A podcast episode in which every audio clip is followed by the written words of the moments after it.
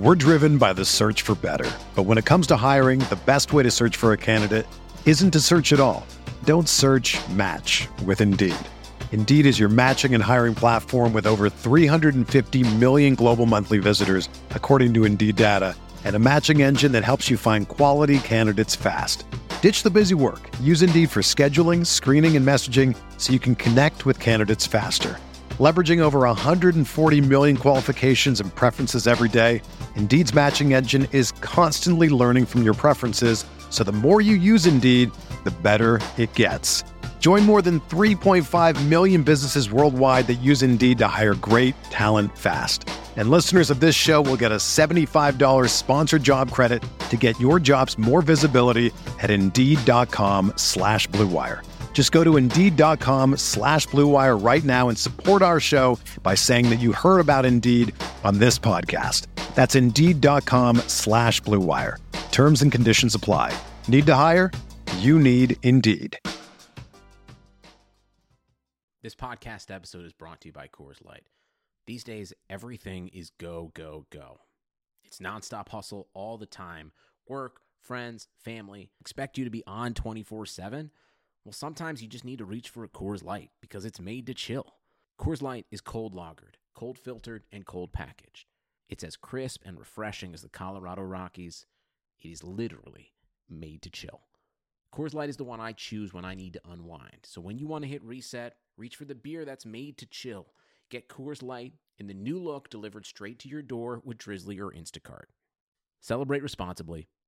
Coors Brewing Company, Golden, Colorado. Support for this podcast comes from US Bank. US Bank wants to know how you reward yourself because they have cards that make every day more rewarding. Are you a points order, cashback guru, low intro APR lover? With US Bank, it's up to you because they have the cards to fit your lifestyle. So earn more whether you're shopping at a gas station or grocery store, even while planning a staycation. Learn more at usbank.com slash credit card. U.S. Bank credit cards are issued by U.S. Bank National Association ND. Some restrictions may apply. Member FDIC.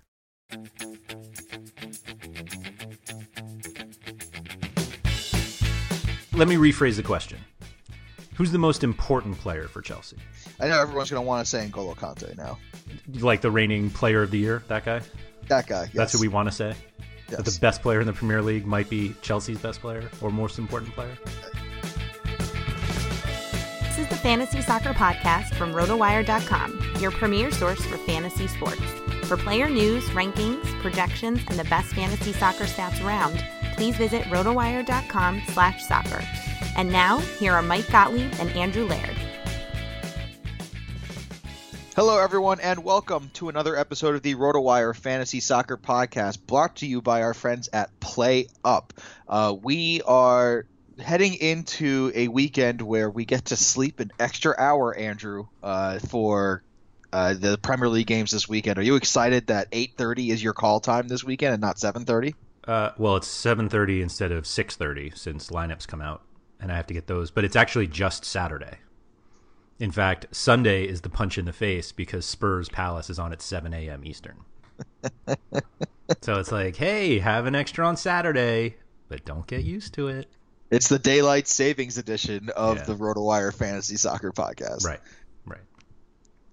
So yeah, the, the extra hour on Saturday will be nice. Yeah. Uh, and, and and we start with such such an interesting game at 8:30 in the morning. Good thing we get an extra hour to sleep so we can actually, you know, save up the energy and muster the energy to watch Stoke City take on Leicester at the Bet 365. Um, Stoke here uh, have been tough to break down of late, but not it doesn't it hasn't been translating into wins. For Stoke? Yeah. Is that what you said? Yeah. Yeah, it's it's a weird team. Like they like you look at the roster and you're like, they should be good. They have some interesting pieces. And I mean, they've scored in four straight, so they have that going for them, which is nice. But they also lost 7 to 2 to Man City. I guess you could throw that out. I mean, Man City seems to be beating everybody like that, but yeah, it's a weird team just cuz uh Shaqiri I think we're all everybody gets very excited when Xherdan Shaqiri does something, and then they kind of ignore the fact that most times he doesn't do anything, uh, and that's when he's fit. So, uh, you know, you can get excited about him. I think if Eric Maxim Choupo-Moting's name was just Eric Moting, we wouldn't be that excited either. But I like him. Um, four names is nice. I think he actually has a fifth that they cut off, which is kind of amazing. But he keeps shooting. Jesé's been a bit of a disappointment, and after that, it's like you check in to see how Kurt Zouma's doing because you're a Chelsea fan. No, I don't even do that. You don't even do. Mame I- I Diouf more at right in- back, at right wing back has been fun, I guess. I, I more check in to see if Geoff Cameron's playing so that the United States can be better in the future. Hmm. He'll be his U.S. days are over though anyway. So I don't know. It's a, I, I don't get this team. Like when they succeed, you're like, okay, yeah, that's how they should. That's how they should be. And then more often they don't, and you're like, okay, well, you know, it's Stoke, so whatever. Leicester's really that. I don't know what to do, what to think about. This Well. Claude Puel is actually they they've gotten the new manager bump, right? like they yeah, and, and Riyad Mahrez particularly is has been enjoying a nice little bright patch, and he's playing more in a traditional number ten role directly behind Jamie Vardy, Mhm. which is at least last week, yeah, yeah.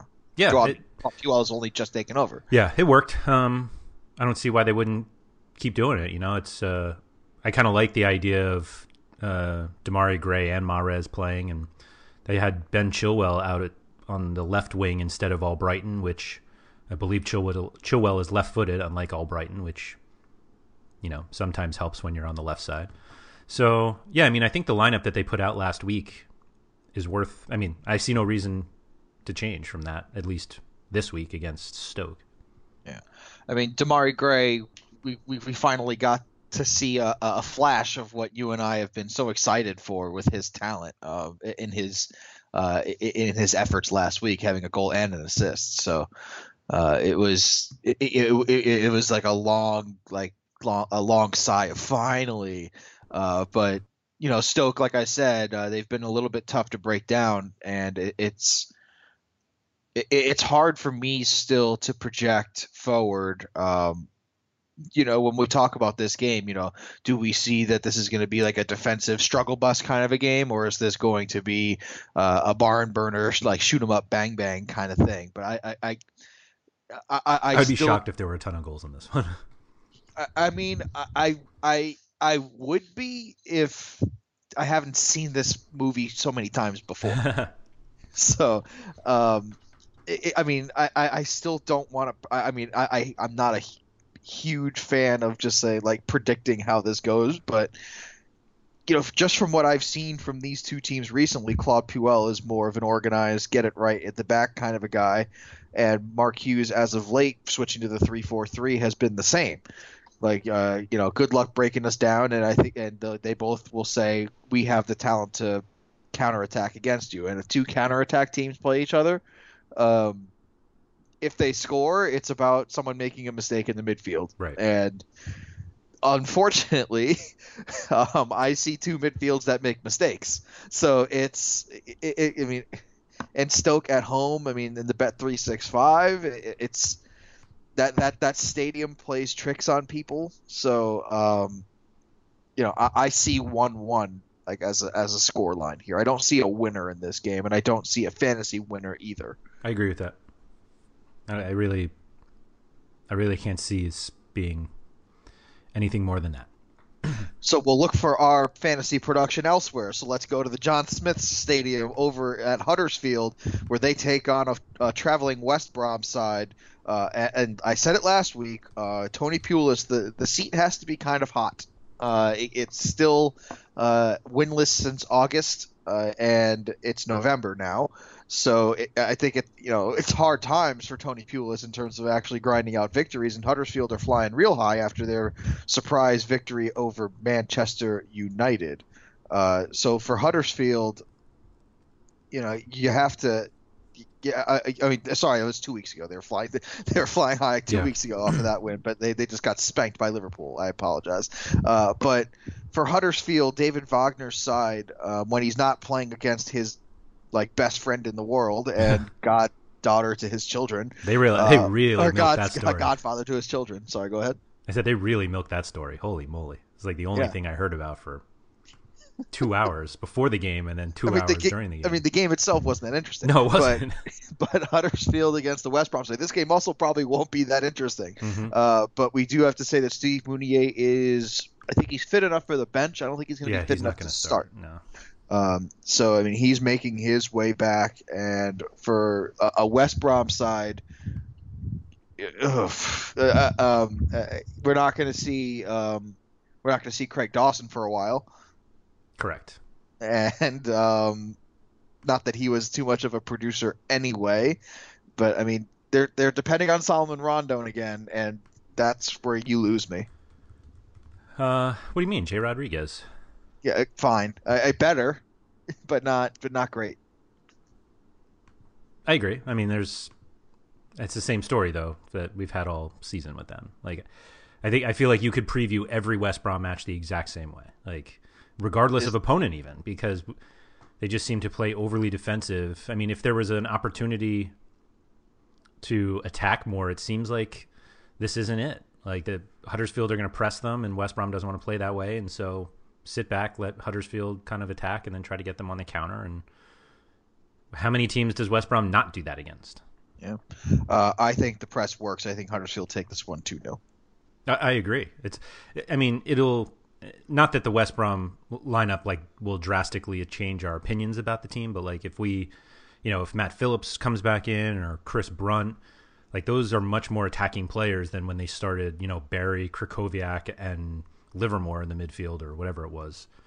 Like they basically played six defensive players or seven defensive players last week, eight defensive players last week, and it's like how much you expecting out of that, and so I don't know. It's just uh, And, I, and and it doesn't get any better for West Brom after this. I mean, I think they take on both Tottenham and Chelsea after this. um, that's not good. That's not Yeah. Yeah, I, I, it, it- so I mean, for West Brom, it, if they don't win now, they're not going to win till December. you Right. know what I mean? Like, Right. it- No, they got Newcastle on the twenty eighth at home. That's that's the that's their shot. It'll be snowing the next time they get a victory. So, Right. Like it, it's it, it- it's it's not. I mean, I'm not sure if Tony Pulis will make it to the the holiday fixture period. Is what I'm trying to say here now. Yeah, you know, I, I, and you know, we, we, we always joke about Tony Pulis, but I think his his brand of play has an expiration date, and we may have we may have hit it at West Brom. uh, I agree with that. I agree with that. It's uh, yeah. There's just no development. It's all the same, and you know when you when you have Tony Pulis, you know what you're getting, and there has been no surprise on that. So um, you know, it's like, what are we? You know, anybody who's like complaining that they're not playing a certain way, it's like they're playing exactly what how they for the manager they signed up with. On the Huddersfield side, uh, you know, there's Aaron Mooy. Uh, is there anyone else that you kind of like, uh, you know, to take advantage of this West Brom side, or Uh, I think people will convince themselves on the fullbacks. You know, um, Smith and Lowe, and then I picked mean- up Chris Lowe in, in the EFSA. yeah, Lössl certainly should be uh, an option, and then Tom Ince hasn't been quite as uh, exciting as he was earlier in the season, so I'd probably stay away from him. But I mean, What about Laurent Depoitre? uh, sure. I mean, if you figure they're going to have plenty of the ball and they're going to attack, he's just not like a He's big time no. shooter. So Nope, he is not. That's you really wish Steve Mounié was healthy. Yeah, I believe he just got a call up though from Belgium, which is, you know, a pretty big deal given the options that they have. They also have are nothing to play for, but you know, it's still That's nice. it. That's how far. I mean, that's how far Christian Benteke has fallen for Belgium. He's hurt. Come on, Doesn't matter. come on. Vincent Uh, Janssen. I don't know if he got called, although he or no, he's Dutch. Never mind. He's Dutch. Never mind. Who am I thinking of? He's not even going to the World Cup. No, Batshuayi. Did he get called? Uh, I, I can't imagine Is that a he low did it. blow? Sorry. Yeah. Uh, but uh, you know, you know who else is not going to the World Cup? Danny Williams, Mm, Huddersfield midfielder, all energy all the time. yeah, I like him. He's a nice player. Yeah, it's should- amazing how he didn't make the national. Yeah, he team. should make the national team more often. Yeah. It's not like we need a defensive midfielder or anything. yeah. When did we? When have we ever needed that? Yeah. All right, let's move on to another source of awesomeness on Saturday. Basically, Saturday is terrible and Sunday is great. Yeah. So we'll try to breeze through Saturday as quickly as we can here.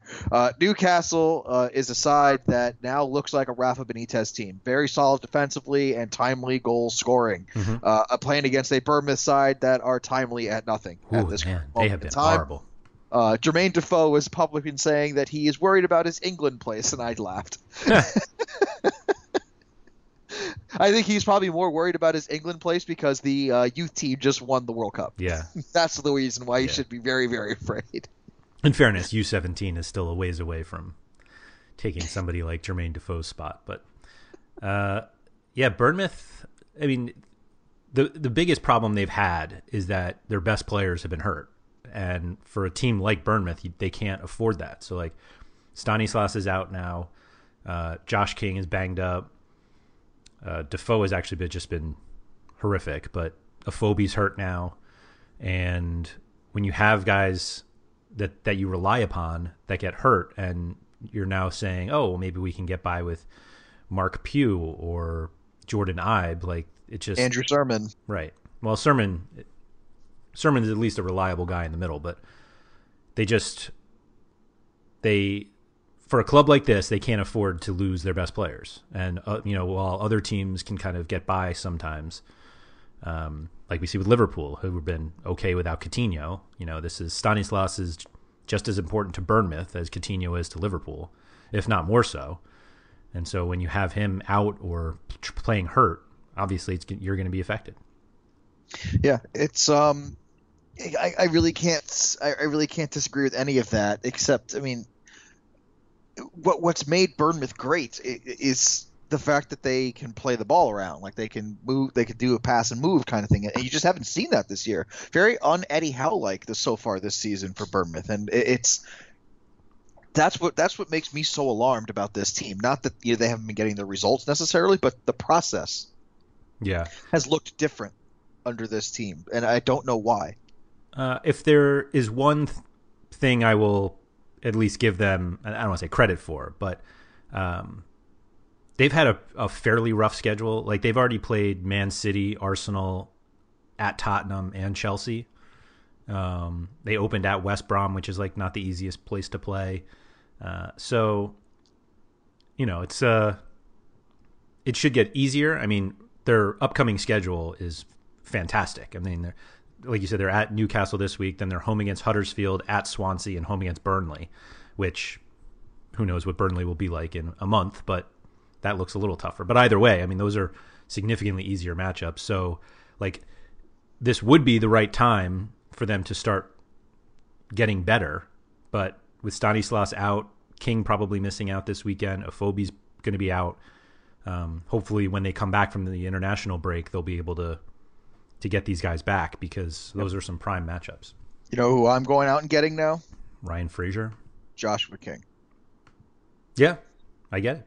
This is the time. Uh, so uh, if there's one bit of like nugget of strategy that people are in leagues with me, uh, if you see me coming after Josh King, it's because I'm buying him at its lo- at his lowest. Mm.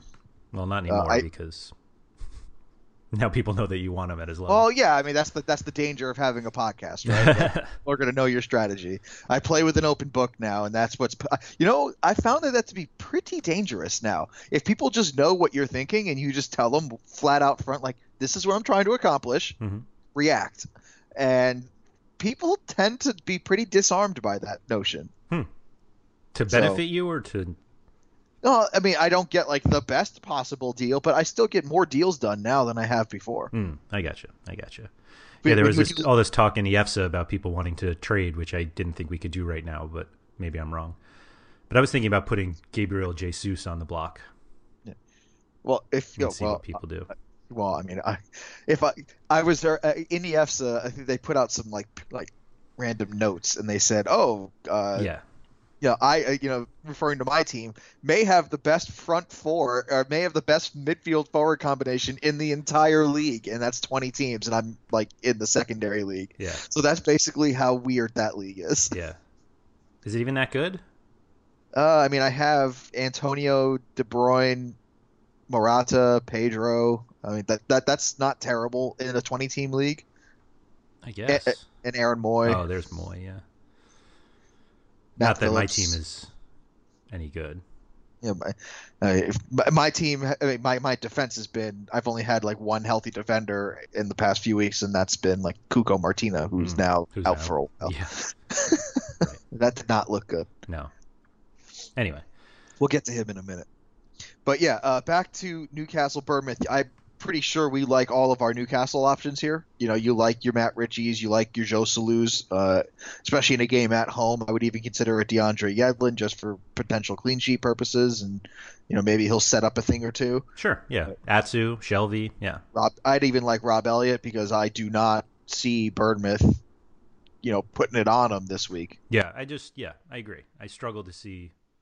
I mean, I can see how they do it, it but it's not going to be pretty. And so the Charlie Daniels wonder strike from 35 yards out, you know, like I'll take my chances with Newcastle on that one. or the Andy Surman uh, pick up the trash goal. Okay, we have uh, another team that is struggling offensively. That is Southampton taking on uh, a Burnley side who we thought would struggle offensively, and by and large they actually kind of have, but they just been so good defense. Excuse me, so good defensively that it's covered up for their offensive mishaps. Yeah. Um, and these are two teams that you know we're not going to expect a barn. Excuse me, a barn burner here. Um, and Andrew, I'm gonna have to have you vamp for a little bit while I get rid of these hiccups. But uh, Southampton, um, th- th- this te- th- this game has gotten me so excited I just have trouble breathing. Uh, but for Burnley and Southampton, uh, we have to like the defenders more than the offensive players, correct? Uh, I th- I think so. Um, the Burnley defense has been really good, and one of the things that I like about Burnley, defend or regardless of defensively, but like, so they have four clean sheets this year, and they've won three of them, one nothing. Like they scored three goals at Chelsea in the opener. Obviously, Chelsea were ten men for a majority of that match, and then nine men. Um, Burnley haven't scored more than one goal since then in a match. Literally not one. Um, and yet here they are sitting seventh in the table. Uh, so when you only have one goal, it doesn't feel like there's a lot of fantasy value, and you'd be right about that. I mean, Brady continues to take all their free kicks, but their goals are so few and far between that um, you know it's not like you can go in and say, all right, I'm going to play comfortably play Ashley Barnes this week because Burnley is winning and they're scoring these goals, and so I'm going to get a piece of it. I mean, they're just coming from everywhere, uh, at least as everywhere that a handful of goals can come from. But you know, you're, you're I think you'd be fine playing anybody because Southampton still don't really know what their team is, and this I feel like this is a conversation we have all the time that you know everything changes when James Ward Prowse starts, and then uh, he comes out, and we don't know if you know Nathan Redmond or Sofiane Boufal will play. Um, they're going to be without Mario Lemina, who's actually been like really good for them this year. So then we're like, oh well, you could look at Steven Davis, I guess, or Gabbiadini, and then Shane Long starts. I still don't know why Charlie Austin hasn't gotten a shot. And then obviously their fullbacks are always guys we look at, but um, know, it's Southampton went from a team that we all like really liked because they had a, a number of fantasy performing players, and now it's like they're they're all kind of just junky. Well, Fraser Forster has been good this year from a fantasy perspective because clean sheets. He's been significantly better than he was last year. Yeah, Correct. He was actually pretty good last year. He got kind of Yeah, he was like the fourth best goalkeeper Yeah. wound up let being last year, something Yeah. like that. Uh, but um, that was because of the end of the season. But I mean, Pellegrino's side they've been organized, uh, and Virgil Van Dijk in his games, recent games back, has been phenomenal in a Taga format. Yeah. I mean, Yep. So uh, it, there's really not much to argue from in, that in that standpoint. But uh, against the Burnley side, I, I don't see like a like a, a like a, a they're not going to be under siege. They're not going to be tested defensively that often. Uh, and Who Southampton? correct. Yeah. So I mean, I don't see like a high save count for Forster. I think he's vol- he's a volatile player. He's he might get you that ten points on DraftKings with the clean sheet victory, and he also might get you negative points if they if if uh, if uh, Burnley happen to score. Yeah, Because it's I, just not. I just I just don't see saves coming here. Um, and on the Burnley side, offensively, I mean, you mentioned Robbie Brady, but you know Chris Wood's kind of gone absent recently, and uh, literally because he was hurt, but yeah, I know, and Sam Vokes hasn't exactly lit the world on fire, and they don't really have the the impetus to go forward anymore uh, because they've had so much success not going forward. So I just see this one being more like nil nil, like Yeah. two teams that just struggle to score, and I think Burnley will keep this clean sheet. Yeah, I don't. what- they, they, only have one. A, a draw is just as good as a win for them because you know they're really just trying to get the forty points, right? So certainly uh, away. I mean, they. yeah. I mean, the there are five teams that have scored fewer goals than um, Southampton and and Burnley, and they have also, I believe, if I get this right, have forced the fourth fewest. I'm sorry, fifth fewest and sixth fewest saves this year. So like they don't score that much, and they also don't really try to score that much. And so when they when the two of them meet up, five five. yeah, yeah I don't think this is the five five game. No, it's not. All right, uh, let's go on to another game that won't be 5 5, and that'll be Swansea in South Wales taking on a Brighton side coming to town. Uh, and from Brighton's perspective, you know, you have to like what you've seen from Glenn Murray. Gross.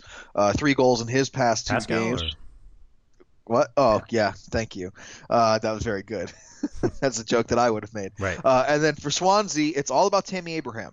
Uh, I, I, you can't ignore the fact that I think 70% of the goals have gone through him via foot or assist, Mhm. like via his goal uh, or head. Like, Mhm. like he's either scored it or assisted on it. So he's been the linchpin for anything Swansea offensively, and that means that Swansea haven't been incredibly offensive this season. So He's been good. he um, just got a call up.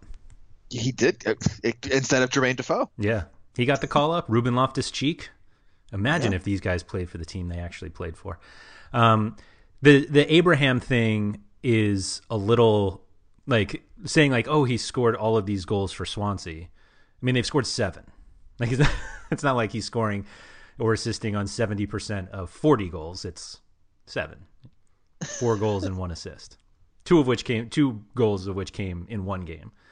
But I get it. I like Tammy Abraham. I think he's probably the highest upside play in this game just because I don't know who else would be. You can make the argument for Gross. Um, I think Anthony Knockaert from now on, from like probably from last week on, will be the best fantasy option from Brighton. I think the the Pascal Gross train has come to a to a stop for Knockaert. It, it's arrived at its final destination. I just I, I think of any you know if if you're saying what are what's the best 10 game stretch of Pascal Gross's season it just ended. So spinning forward, you actually like Anthony Knockaert's prospects, I like him more than Gross from now on yeah.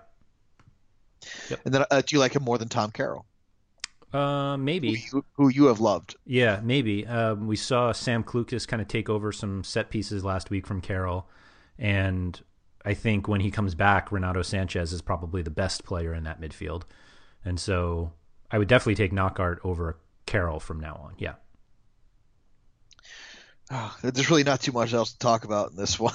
I wish there. I I, I kind of wish there was because I think it's an evenly matched game. Uh, like a lot of the Saturday games, it's a lot of medium to lower ranked teams mm-hmm. playing against each other. I think this will be uh, a, like amazingly an entertaining game to watch, despite it being Swansea Brighton. Like I think both of these teams have players who can do things. I mean, Abraham's assist to Clucas uh, against Arsenal last week was like it was like a perfect pass. Uh, like I didn't know that he had that in him, and so I- think that game could be a nice little reminder, just like you said, of how good he's been. Yeah. All right then. Uh, let's go on to uh, the final game of Saturday, the later game, which would be at I want to say 11 o'clock now One thirty. 1:30. Excuse me. These Yeah. are all at eleven. Yeah, sorry. The other ones were at 11. This one's 1:30. Uh, so uh, West Ham without Mikel Antonio, he is now uh, he's been announced out. Mhm. Uh, they are are going to be taking on a Liverpool coming a Liverpool side at the London Stadium. Uh, Liverpool. Uh, coming off their 3 0 victory last week over Huddersfield, as I mentioned earlier, um, they are going to completely overmatch West Ham. Yeah, West Ham's going to be without Jose Fonte, James Collins, and Cresswell. I believe is going to be out, or at least it sounds like he's not going to start. And there was another defender who I can't remember now. So um, it's going to be.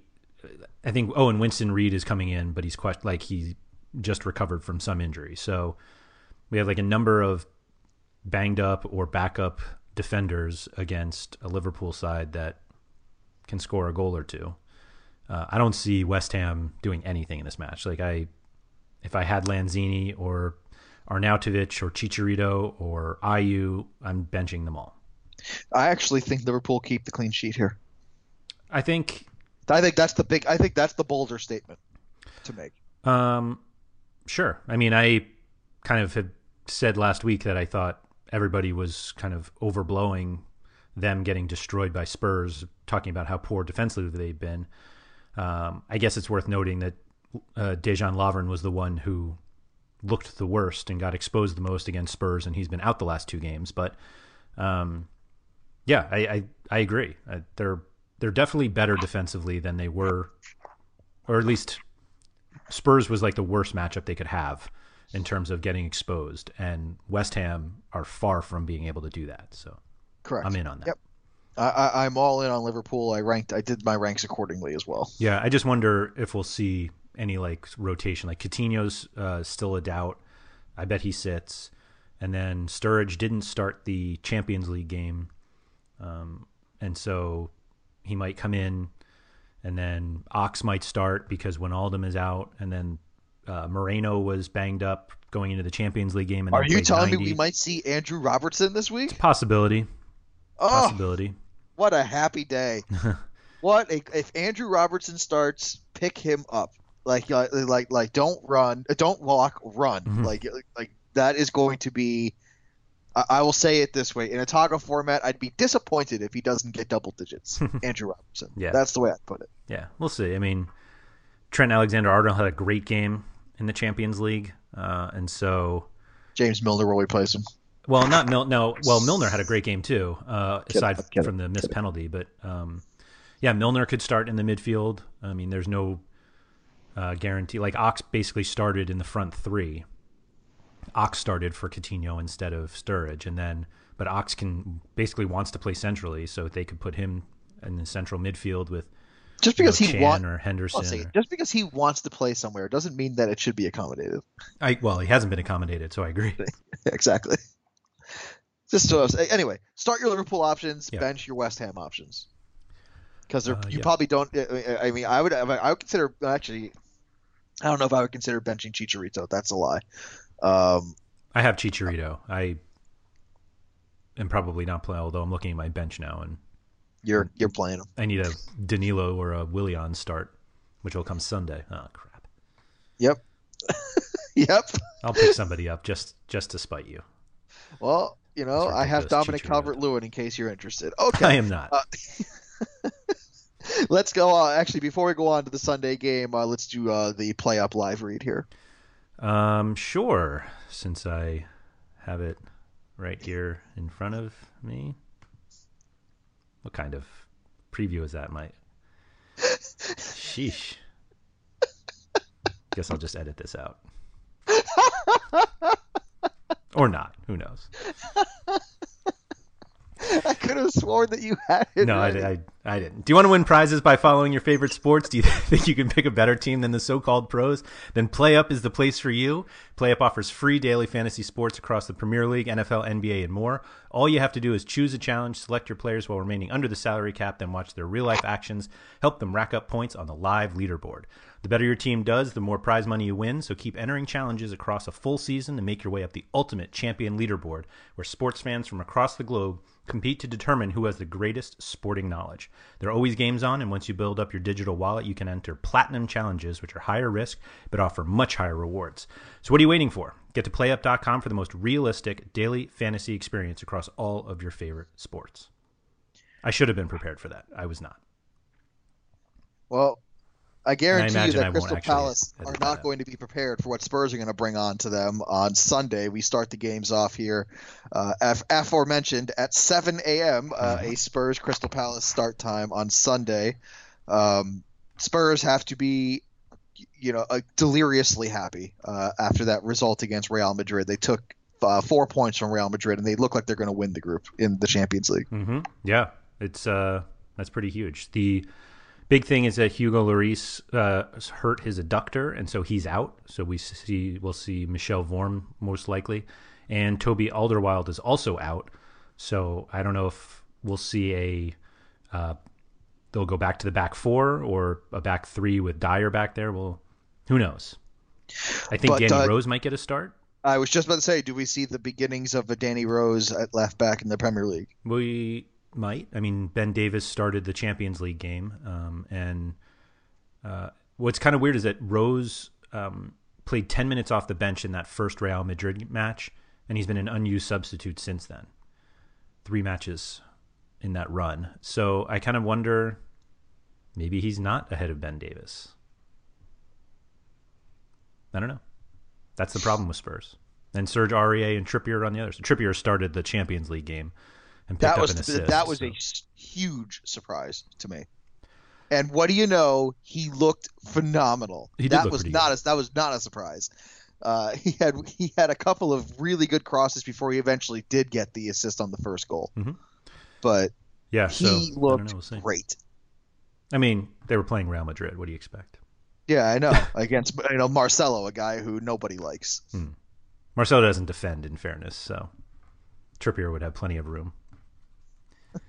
Anyway, uh, so Harry Kane, I assume, will start, even though he was questionable for that Madrid match. So, I mean, there's a slight doubt that he might start. So, like in FPL, it's a you know people are going to be worrying until Sunday, but Eriksen is a sure thing. I assume Dele Alli is too. We might see Mousa Dembele get back in the first 11 instead of Harry Winks now that he's at least inching closer to full fitness. So I don't know. I don't have any Spurs players in my FPL team. Yeah, I mean, So- Son Son is an interesting player Yep. who might get the start because uh, Sissoko started on uh, on Wednesday, I believe it was. Uh, did he? I don't even know. Yeah, he played, he played on the left, I believe. Okay. But um, yeah, I, I think uh, you know I think you might see Son come in, and for for the Crystal Palace side, um, Wilfried Zaha continues to be a good option. Uh, he scored two two in his four games back, Mhm. um, and It's fun to see him playing again. yeah, and he's got electrifying pace. That's just the only problem is he's playing center forward, which is where he shouldn't be playing. In fairness, the goal that he scored last week was like a classic center forward goal. Back to the goal, flip around, shoots with 90 plus four, game over. Although it was a draw. Loftus Cheek looks good. He does look good. He should get a Uh, call I- up. Oh, he did. Yeah. Cabaye, Townsend, all these guys we've been dying to play. Now they're worth playing. and uh, and. Mili Mili Jovovich as well. He takes penalties. I think it's Mili Vojevic. Mili Vojevic. Vojevic. Mili Yeah. Mili Not Jojovic. Mil, Isn't that wasn't she an actress? Milla Jovovich? Yes, Milla Jovovich was an Yeah. actress. She- Might still be in actually. I don't. I don't She know. she was she was in the Fifth Element and was unforgettable. Okay. Noted. Indeed. Uh, okay. Uh, so Milla Jovovich is actually going to be someone who takes penalties. I'm just kidding. Um, so uh, basically, for Crystal Palace, for me, it's it's only Wilfried Zaha as a trusted starter this week. Mhm. Andros Townsend would be in the next tier as someone who might get periphery stats. But if you're in an FPL format, I doubt it. You're gonna, yeah, I doubt you're gonna feel comfortable with Townsend in your lineup. Uh, and I would put Cabaye ahead of Townsend in um, peripheral FPL. stats. Yeah. Or no, in peripheral stats. Mm, He's been excellent at those specifically. Like, what does Townsend do? creates chances. Um, I think Cabaye probably creates more now. Let's see. Well, because he takes probably because he takes more set pieces. Well, that's part of creating chances. I'm aware. I mean, f- keep in mind, Cabaye is coming off like a fantastic game. He won, literally won six tackles last week, so that's that's a number that you don't usually hit. So it's, I'm a little biased, but I still think Cabaye hits more columns than than Townsend. Fair, fair. Uh, okay, so we'll so Cabaye and then Townsend and then everybody else. Uh, I'd put Loftus Cheek in their tier, but at the Uh, bottom, clearly at the bottom of it. Some people may care about this. Is Mamadou Sakho uh, going to make it back for this one? Um, I think he's still a maybe, which Yeah. is not helpful. Yep. So uh, even if he does, even if he does make it back, I don't think he's that much of an option anyway. But the, the, the key thing to take away is that he's close. Yeah. Uh, let's go on to games that actually will be close on the scoreline as well, and we'll head over to uh, to uh, the Etihad here, where Arsenal travel to Manchester City. Uh, Manchester City have not played well against Arsenal traditionally. Now, with that being said, Manchester City are going to crush Arsenal. Uh, they should. They should. They- I think it'll be closer than. than I mean, I I, I think it's going to be like if, if if the score flatters Arsenal, it'll be three one. uh, I was gonna say two nothing, so the two goal differential is uh, the same. Yeah. I mean, and, and, but I Arsenal, what they've shown to me at least a little bit. First of all, I'm not positive they're going to do the Mesut Ozil, Alexis Sanchez, Lacazette thing up front because that means three players who don't come back and play defense. And if you have that, you are going to let up like four or five goals against a team like City. Mm-hmm. So with that being said, that takes away the that takes away the thrust of the attack of Arsenal.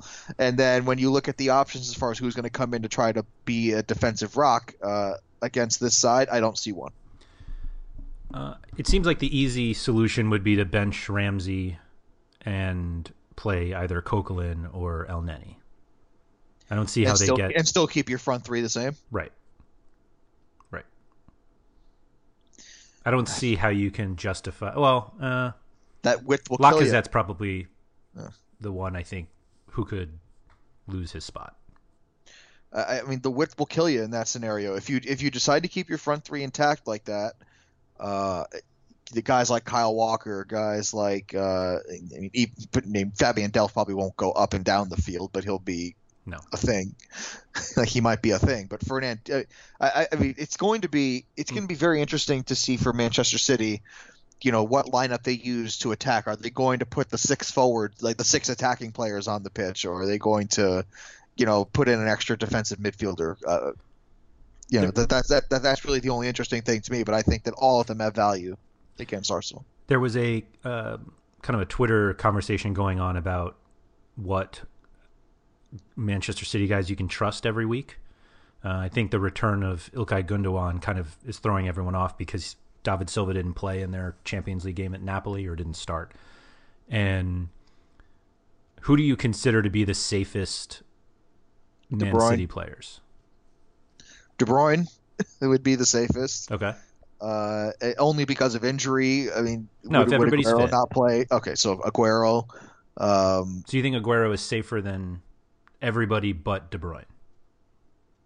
yeah, probably. Okay. Uh, it's, it's because Jesus can play out wide too, like, or they can play two forwards. You know, like the, the, the, there's there's a lot of flexibility there to keep Aguero on the pitch and where he's happy playing, which is in the middle. So yeah, uh, and he also has been very productive when he plays. Okay. I mean, they've all been productive when they play, so I'm not sure that's. I mean, Leroy. I mean, I would say It's Leroy, funny that I you think really want to say Leroy is- Sané. I really want to say Leroy Sané is safe, but it's been proven that he's not. he uh, just the opposite.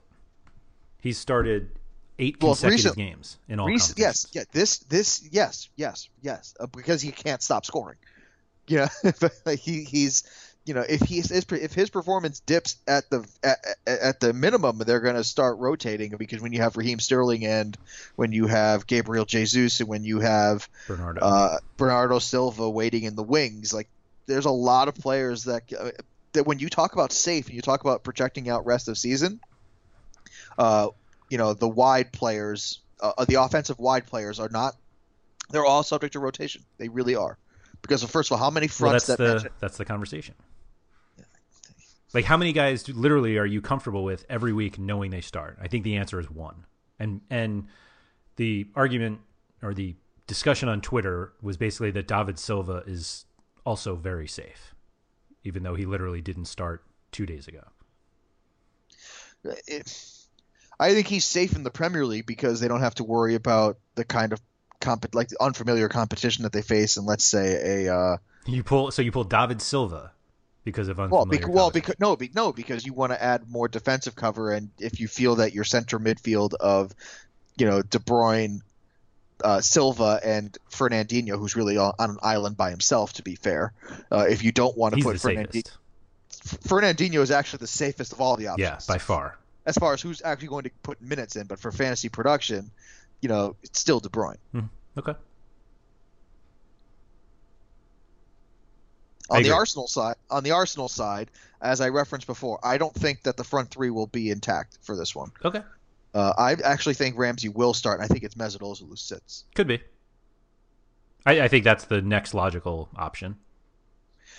Uh, because because Ramsey can give you the energy from box to box. So it, it uh, that's the reason why. Mhm. There's no real good. There's no great reason. I think he would fill the Ozil role and have a more defensive focus, and then you would probably have, uh, you know, just you would almost actually go almost go closer to a four-four-two than you would anything else. Um, I guess. I mean, I, or I a can three, see or them. a three-five-two, or three-five-two. I think you just have Alexis and Lacazette playing off each other up front. That's reasonable. But I, I mean, aga- against the City side, that you, you know, you, anyway, I think I think City at the Etihad are still going to crush Arsenal. Okay. I think it'll be a little closer than that. I think it's going to be three-one, four-one, somewhere in that range. Okay. All right, let's so you go start. on. Do you to start any Arsenal guys? Uh, I would start Sanchez because he still can create Yeah, with because you have to. But well. I, I, I mean, I can't believe that that's a bold like a, like a bold hill to die on this year. Is the Alexis Sanchez is the Alexis Sanchez like uh, for battle- somebody who like, is so transfer and narrative focused, it's amazing to me that you are so in on him. uh, it's because I got him at a discount. Not really. Yeah, really. I got I got him without the first two three picks in the draft. Yes, but you didn't That- have them anyway. Uh, You, you used your first pick on it. That's Correct. the that's the. There's no there's no savings there.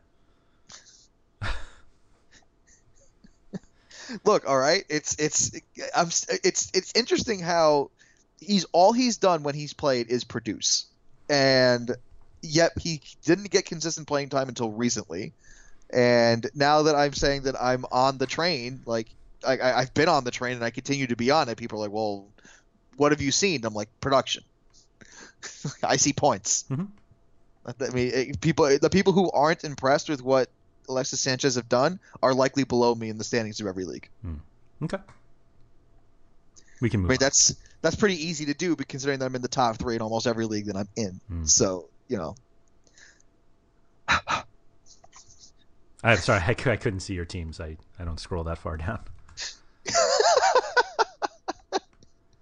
that's because you're in first place. Yes, fine, okay. Still weird to me. Alexis Sanchez, bold statement. Okay, uh, we go on to a game where there will be very few goals scored. Uh, I mean, Manchester City Arsenal is going to be extraordinarily entertaining and very, very fun. Uh, and then you get to Chelsea Manchester United, which it looks like it's going to be anything but. Who do you consider to be Chelsea's best player? Eden Hazard, and it's not close. Hmm. Okay. From a talent perspective, yeah, absolutely. to- Ha- and, and, and I'll tell you another. Let, let me reason rephrase the question. Who's the most important player for Chelsea? I know everyone's going to want to say N'Golo Kante now. Uh, like I, like the reigning player of the year, that guy? that guy. Yes. That's who we want to say? That the best player in the Premier League might be Chelsea's best player or most important player? Uh, uh, okay, just checking. Define importance, right? Like N'Golo Kante. Here's The importance that- is that they've been horrific since N'Golo Kante has been out. they were bad when N'Golo Kante was in too. They were not. Right. They were not. They, uh, okay, did they not lose to Burnley on opening day? Uh, they had nine men. You were just saying. That's not fair. N'Golo- they almost they almost won that. Kante They almost came back. I know that. N'Golo Kante was one of those men. I understand that Chelsea have not looked the same, and Danny Drinkwater not impressed. Oh, I mean, that was a weird move. Like it, just because they pushed for it so hard. Yeah, they really did. Uh, I think I like- everybody is I mean- overreacting. Not not overreacting to Chelsea's defensive struggles because they've been really bad, but they're they're missing arguably either their best player or their second best player has been out. And while I made this whole thing about teams like Chelsea should be able to handle that when I made went on that Stanislas rant, um, obviously N'Golo Kante is more important than that. N'Golo Kante in that system, especially the way that Yeah, Conte- well, that's the system he plays. the way the way that Antonio Conte wants to play. Mhm. I under, I may understand that. However, when you look at how Chelsea are playing, when because Chelsea also needs to score goals in order to win, right? they are they are going back to the same strategy that got them in trouble two years ago, which was get the ball to Hazard and hope he does something phenomenal. I think that's recency bias without N'Golo on the field. Fine, that, that's fair, but he's not going to be on the field for this one either. No, he's back.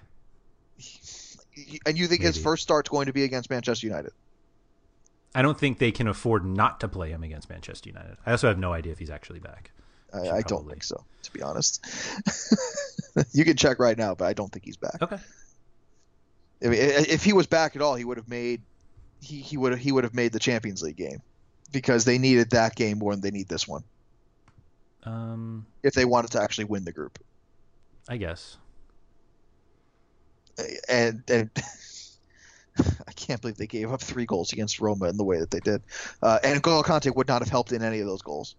Just throwing that out there. Yeah, it looks like Now- they, he's questionable, so we'll see.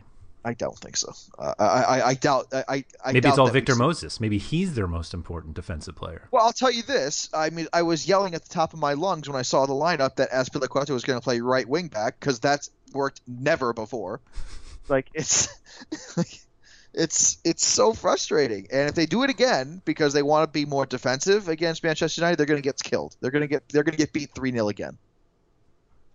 Okay. I mean, the thing. I Do you think that's what they do?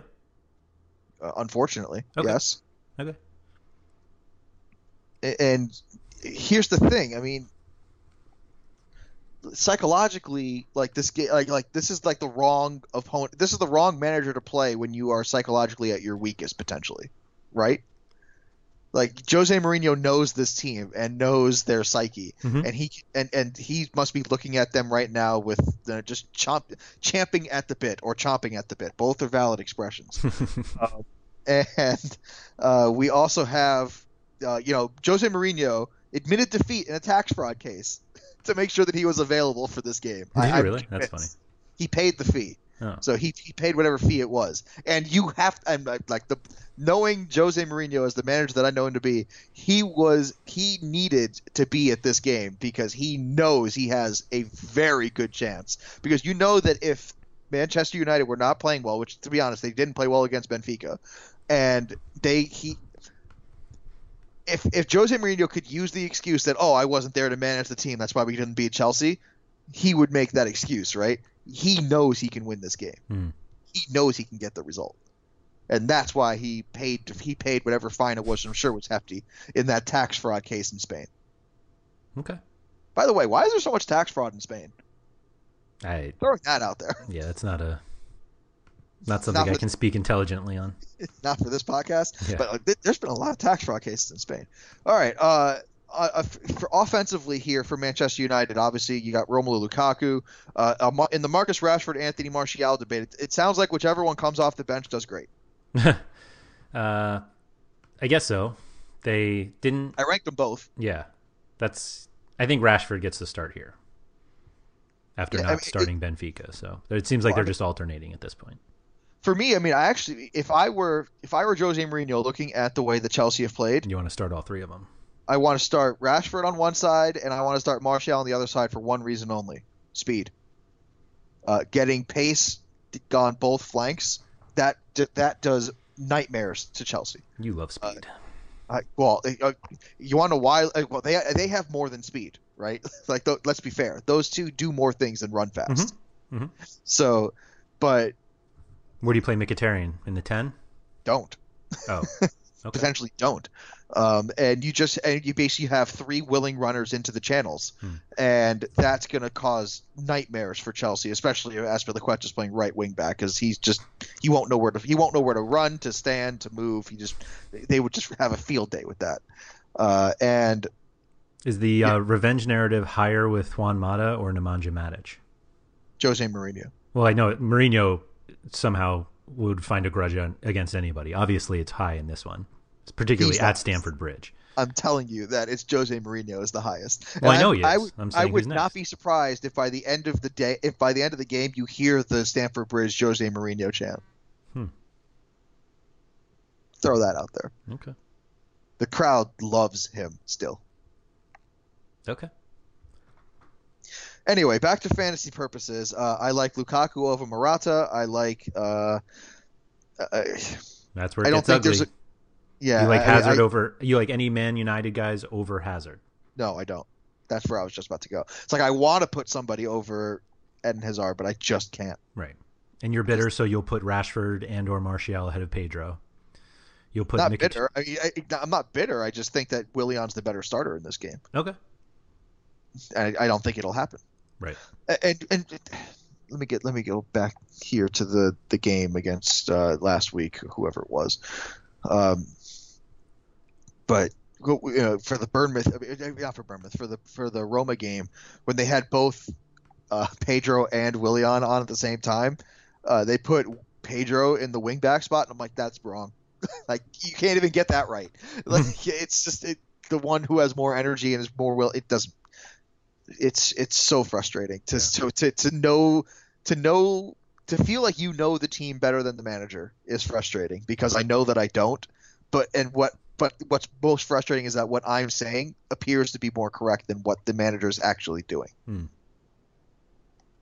I, I actually I do know one thing. I do know one thing more than Antonio Conte. Azpilicueta is not a right wing back.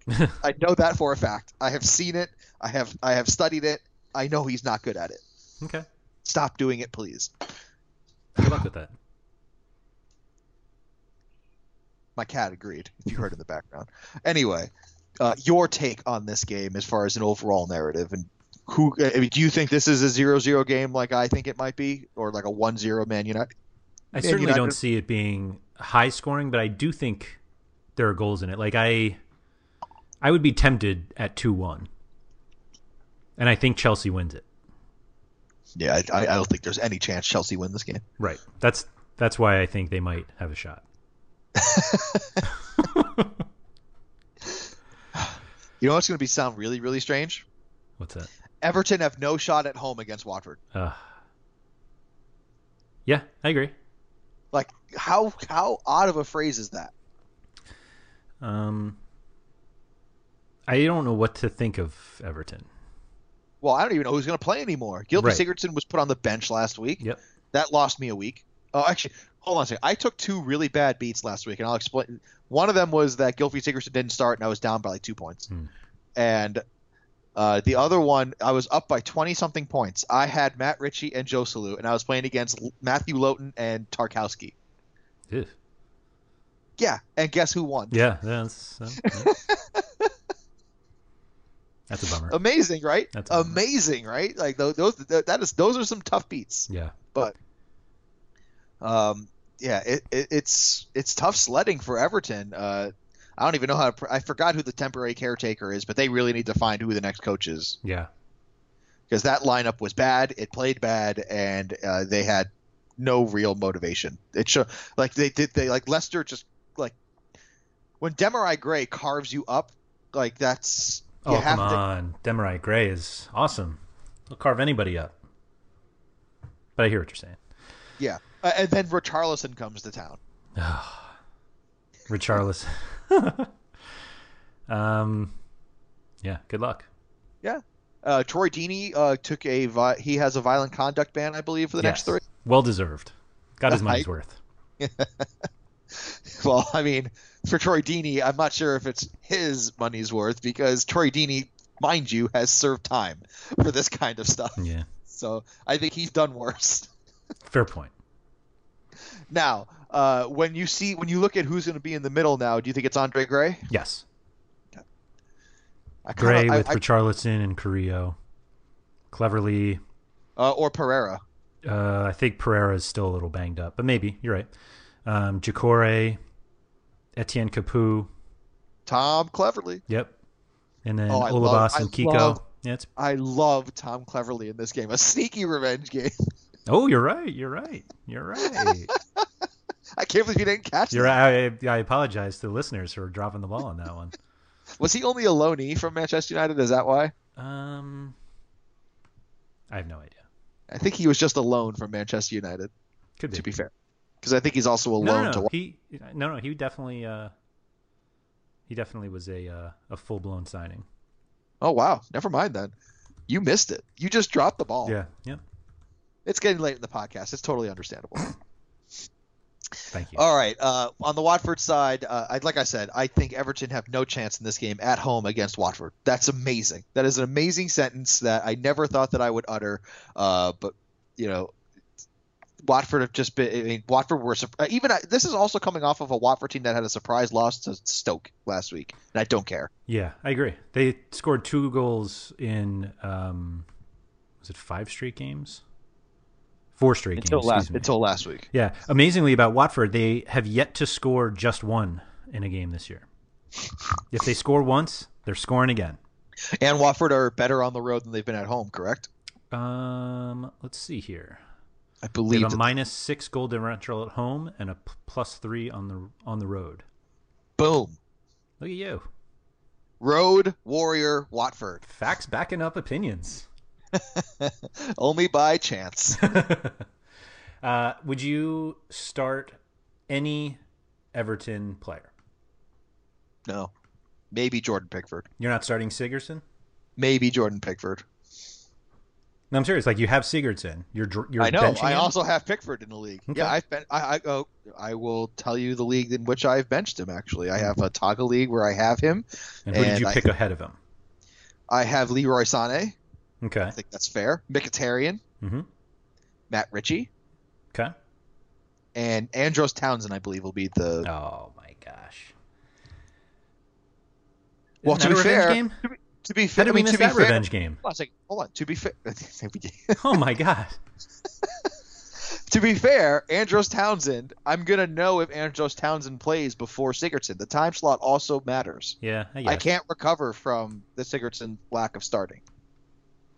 So you think Sigurdsson off the bench scores fewer than Townsend starting at Wembley? Yes. Okay. Oh my God, yes. Okay. Okay. Uh, and how about this? Uh, Just Tom, soaking in revenge. I, I, also have Tom Carroll on that team too.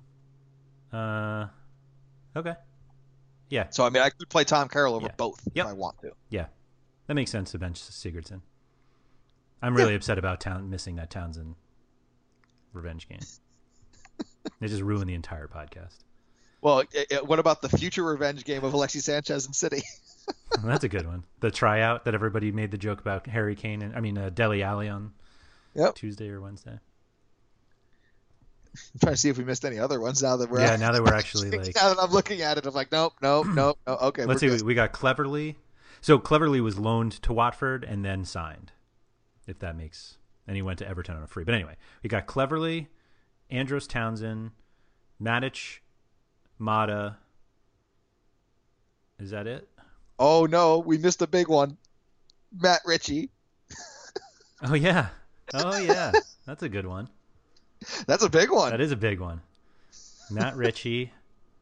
Andy Carroll? Andy Carroll. I was just about to say Andy Carroll. No, Andy Carroll. Oh my gosh. Andrew, you you we've really lost it here. This weekend is just going to be an absolute bloodbath. well, and it's Andy Carroll and Andy Carroll returning from suspension. Oh, right. I think he's. I think he's been back actually. I don't. Oh, wanna... Okay, about to say he's going to elbow Matip in the face and go back on suspension. Yeah, no, I don't want to overdo the the dangerousness of the revenge game already. Uh, I think that might be it. All right. And on that note, we will end this episode of the RotoWire Fantasy Soccer Podcast, the Revenge Edition. Uh, we have uh, we have a international break coming up, uh, and we also might be changing it up in terms of when you actually see this. So uh, you might be seeing this a little bit earlier in the week to give you guys some extra chances at our uh, vast, vast knowledge of revenge games and all other nonsense. Uh, so just be on the lookout for all of that and more from the RotoWire Fantasy Soccer Podcast brought to you by our friends at PlayUp. He's been Andrew at RotoWire Andrew on the Twitter, and I've been Mike Gottlieb at Sports by Gotti, G O T T I, on the Twitter. And we will catch you on the next episode of the RotoWire Fantasy Soccer Podcast. Thank you for listening to the RotoWire Fantasy Soccer Podcast. For more great content, visit rotowire.com